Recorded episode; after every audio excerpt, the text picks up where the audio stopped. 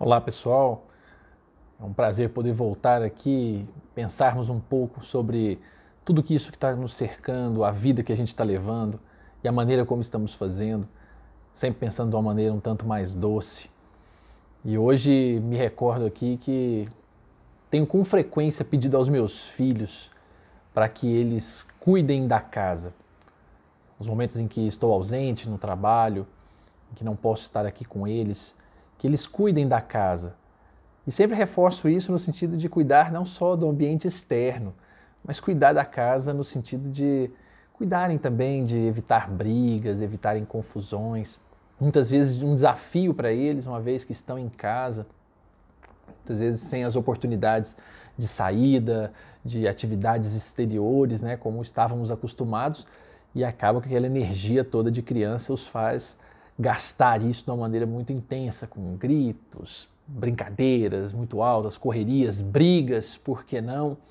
E no final das contas, é, eles fazem o que podem e ajudam como podem.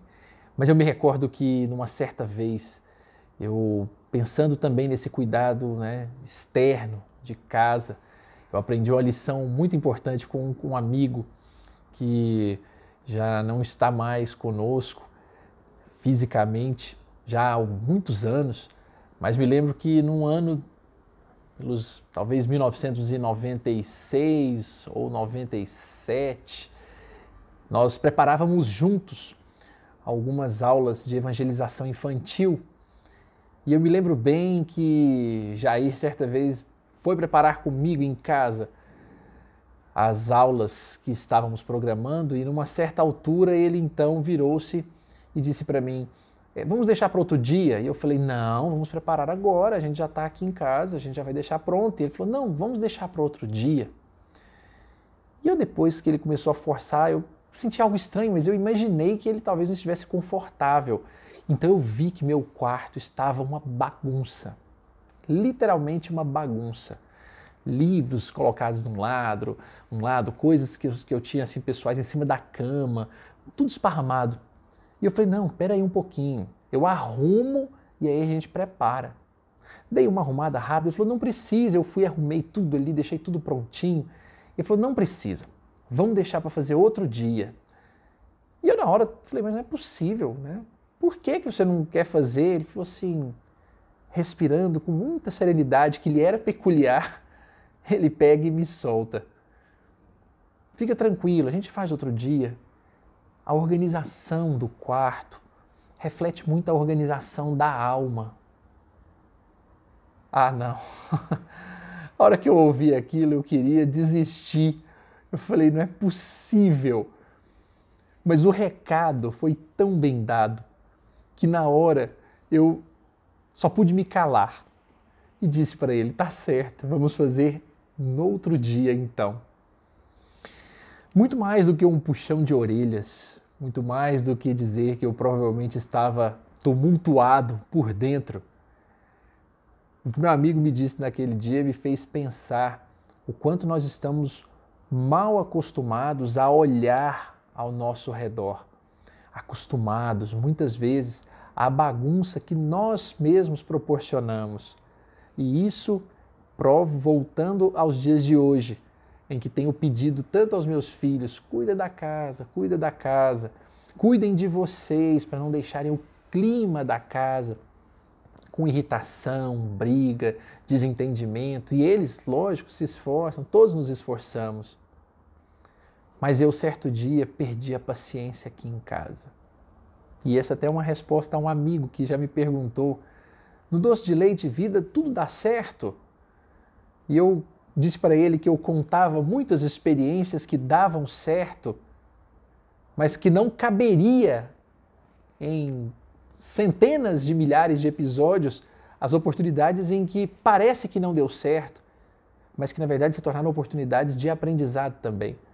Então, ultimamente, tenho pedido isso aos meus filhos e recentemente, num desses dias de muito trabalho, de complicações de alguma ordem no aspecto pessoal, profissional, acabei perdendo a paciência com eles gritando e brincando e brigando em casa. E então, numa certa altura, quando eu disse, eu já lhes falei para cuidar da nossa casa, Desse jeito vocês acabam estragando o clima da nossa casa. A pequenininha, quando eu saí do quarto e vinha né, para poder deixá-los lá pensando e refletindo sobre a briga que estavam fazendo, pega e solta baixinho, de forma que imaginou que eu não fosse ouvir.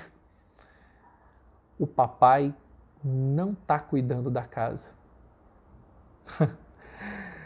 eu, na hora, tive vontade de voltar naquele quarto e gritar, e brigar, e falar de novo. Já falamos sobre isso aqui em outros episódios nesse sentido, mas não voltei.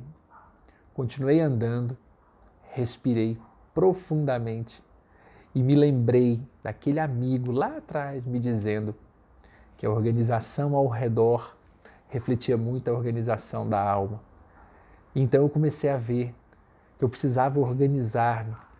Meus filhos não tinham nada a ver com os meus problemas de trabalho, as minhas angústias pessoais, que eu tinha que eu tinha a oportunidade de cuidar de mim e obviamente para dar a chance de deles se cuidarem também. Então, quando ela fez a observação, papai não está cuidando da casa, talvez até com uma sensação de rompante, de querer me desafiar. Ela não queria, na verdade, não era só me chamar a atenção, mas ela, assim como o meu amigo, meu amigo Jair me fez há anos atrás, me despertar para que eu olhasse ao redor o que efetivamente eu estava organizando, como eu estava cuidando. Então, hoje, quando acontece e vejo que aqui em casa é um excelente laboratório.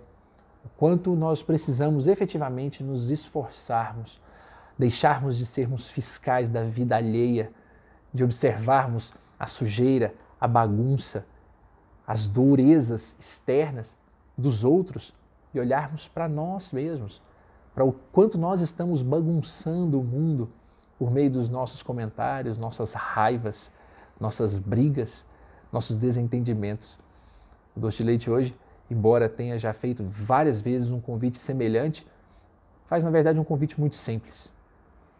Cuidemos da nossa casa, não apenas do ambiente exterior, mas cuidemos da nossa casa, do nosso coração, certo de que podemos sim fazer uma opção muito sensata. Ao invés de deixarmos levar pelo ódio em certas horas, conseguimos nos controlar. Ao invés de deixarmos levar pelos comentários levianos de certas horas, conseguirmos nos controlar. Ao invés de nos deixarmos levar pelo orgulho, porque precisamos sempre sermos os donos da razão, conseguimos nos controlar. Conseguimos organizar ao nosso redor. E assim, certamente, organizando casa a casa, cada um cuidando da sua casa, cuidando, de, enfim, de si mesmo, nós acabamos de alguma maneira também tornando esse mundo um pouco mais organizado, menos cheio de turbulência e tumulto que nós mesmos somos os criadores deles. Um forte abraço a todos e eu desejo, sinceramente, que todos nós aqui possamos observar mais ao redor do que nós estamos criando e auxiliarmos-nos. Forte abraço e até a próxima, pessoal.